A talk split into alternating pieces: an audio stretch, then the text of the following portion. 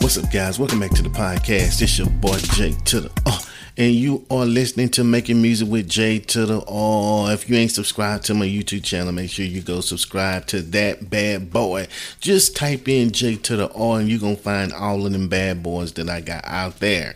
Because I got a few of them out there. But you want to go to the one with the tips with the uh with the beats with everything you can think of when it comes to music production especially if you are wondering why am I doing the podcast? How do I know this about what?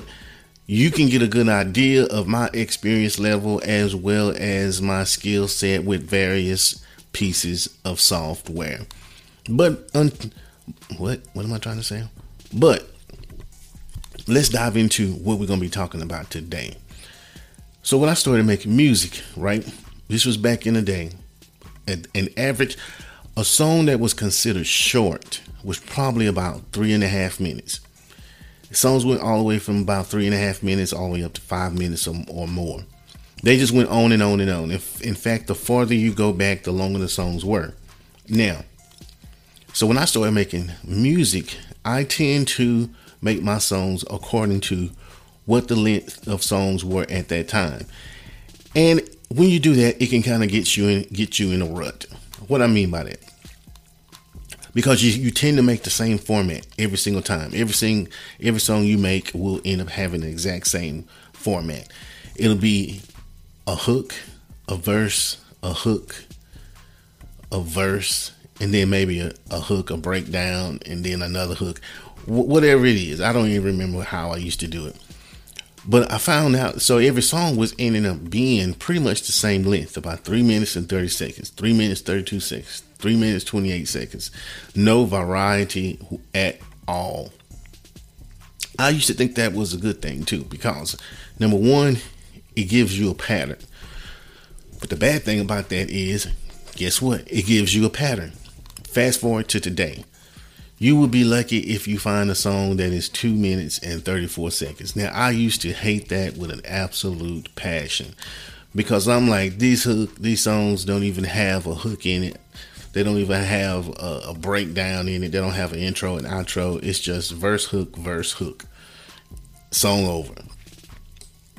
That used to bother me a lot because I feel like artists of today was getting a little lazy. And probably that's just the old school in me. I don't know. Anyway, I still feel that way. But having said that, I got to thinking. There was a time where I used to love watching movies, right? Watch a movie all day, just watch movies. Sometimes I can watch movies back to back. Good three hours gone.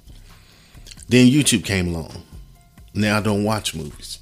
I watch them every now and then, but it has to be a very good movie. But YouTube come along. Now I'm watching four minute videos, five minute videos, 10 minute videos, at the most 25 minute videos.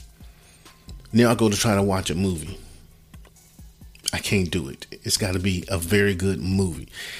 I don't know what it is, but I've been trained so much to watch the short form video.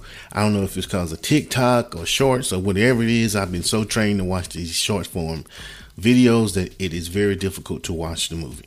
So you may be saying, why or why is he talking about some damn movies? Well, that got me to thinking if I can't watch movies, and I'm okay with that. Why am I making a big fuss out of artists creating two and a half minute songs when most people today, including myself, really don't even have the attention span to listen to a five minute song, a three and a half minute song? You really don't have the attention span. Now, and it also seems like that the song formats have changed. There's no no such thing as a breakdown. Now, do I still like breakdowns and stuff? Yes. Do I have to have it? No. Do I want to listen to a three three and a half minute song?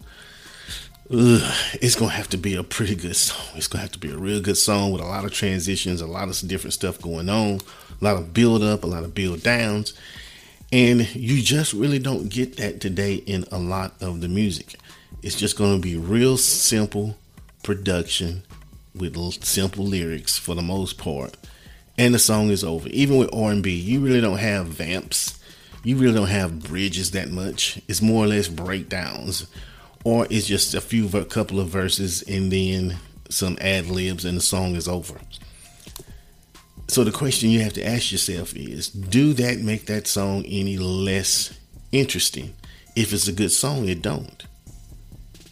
If it's a horrible song, you may can, depending on how long the song is, you may can use that as a factor that is contributing to that trash song. So the point that I'm trying to make is a lot of times we get hung up on song length. We tend to make our songs based in a certain format. And while that is, it gets the process done quicker, but it also kind of hinders the creativity. Stop worrying about how many tracks you do. Stop worrying about how long these songs are. Just make a song as long as the song tells you how long to make it. What do I mean by that? If you didn't, if you done did a couple of verses in a song and a hook, and that's all you feel like doing, then that's all that you need to do.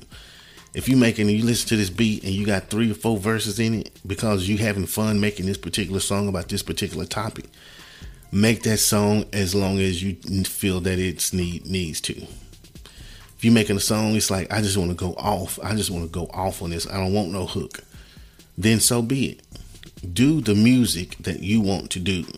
Do not conform to the standards set by yourself in your own mind because it could get you in a rut. Because if you're not feeling creative because you got this format down, because basically, because basically it gets to it gets to be like this. To you get to a certain point where it just becomes an assembly line. When it becomes assembly line, it is no longer fun. Trust me on that. You just creating product to release product. Now, if that's how you want to make your music, because you're not really that creative, you don't really care that much about it, you just see it, you just happen to be good at it, and this is a way to make a living, which is better than any other way that you can make a living from your perspective, then you do you. Do you, you do just that. But if you are a creative person, a true artist, do not let those standards dictate how you make your music. You should be making your music however you feel fit. If people like it, they like it. If they don't, they don't.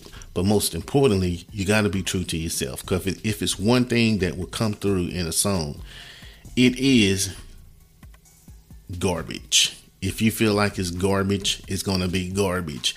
If you feel like it's good, it's going to have a good vibe in it, and nobody can tell you it's garbage. Why? Because you enjoyed the process of making it, you enjoy the song, listening to it, and at the end of the day, as an artist, as a music producer, when you're making your beat, you have to like it first.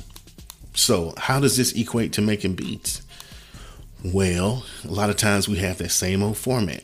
We'll do an intro, we'll do a chorus, a verse, chorus, verse, chorus, breakdown, chorus, and end it. At least that's how I typically do it. But then you hear songs like Future has, uh, what was the name of that song? I think he had it. I can't think of the name of it. It was just a loop, a straight across loop, looping drums, and it was a hit song. I can't think of the name of the song. I wish I could. It was a few years ago. But it was a loop and it was fly and it worked. So you do whatever that beat tells you to do. You know what I'm saying? Because at the end of the day, the beat is really just the backdrop. That artist should be able to hold that beat together. If you got a song and the beat is better than the artist, then you got you got the wrong artist on that beat and the song will end up being trash anyway. But if you have a good beat and you have a good artist, oh man, you're gonna have a hit. If you have a good artist and a whack beat, you still can have a hit. So keep your song simple when you want to keep it simple. Well, um, well, when it comes to beat, keep your beat simple. Keep your song simple when it needs to be simple. When you want it to be simple, make it complicated when you want it to be complicated. Now, the only stipulation to that if you are doing this method and you're trying to make a living at it, you're trying to sell these beats, but you realize nobody's buying it, you may want to switch it up. Now, why do I say this? Because I'm sound like I'm kind of being hypocritical. Because if you are in the business of selling beats and you know that your market wants a beat a certain kind of way, then at some point you are going to have to conform to what the market is telling you it wants. The alternative to that is to keep doing what you're doing in hopes that one day you will find that particular artist that buys your beat because you are different. You have to go with your heart in that situation. Nobody can tell you which way to go with it for sure. And I'm not going to tell you which way to go with it. You have to go with your heart in that particular situation. So it all boils down to being true to yourself.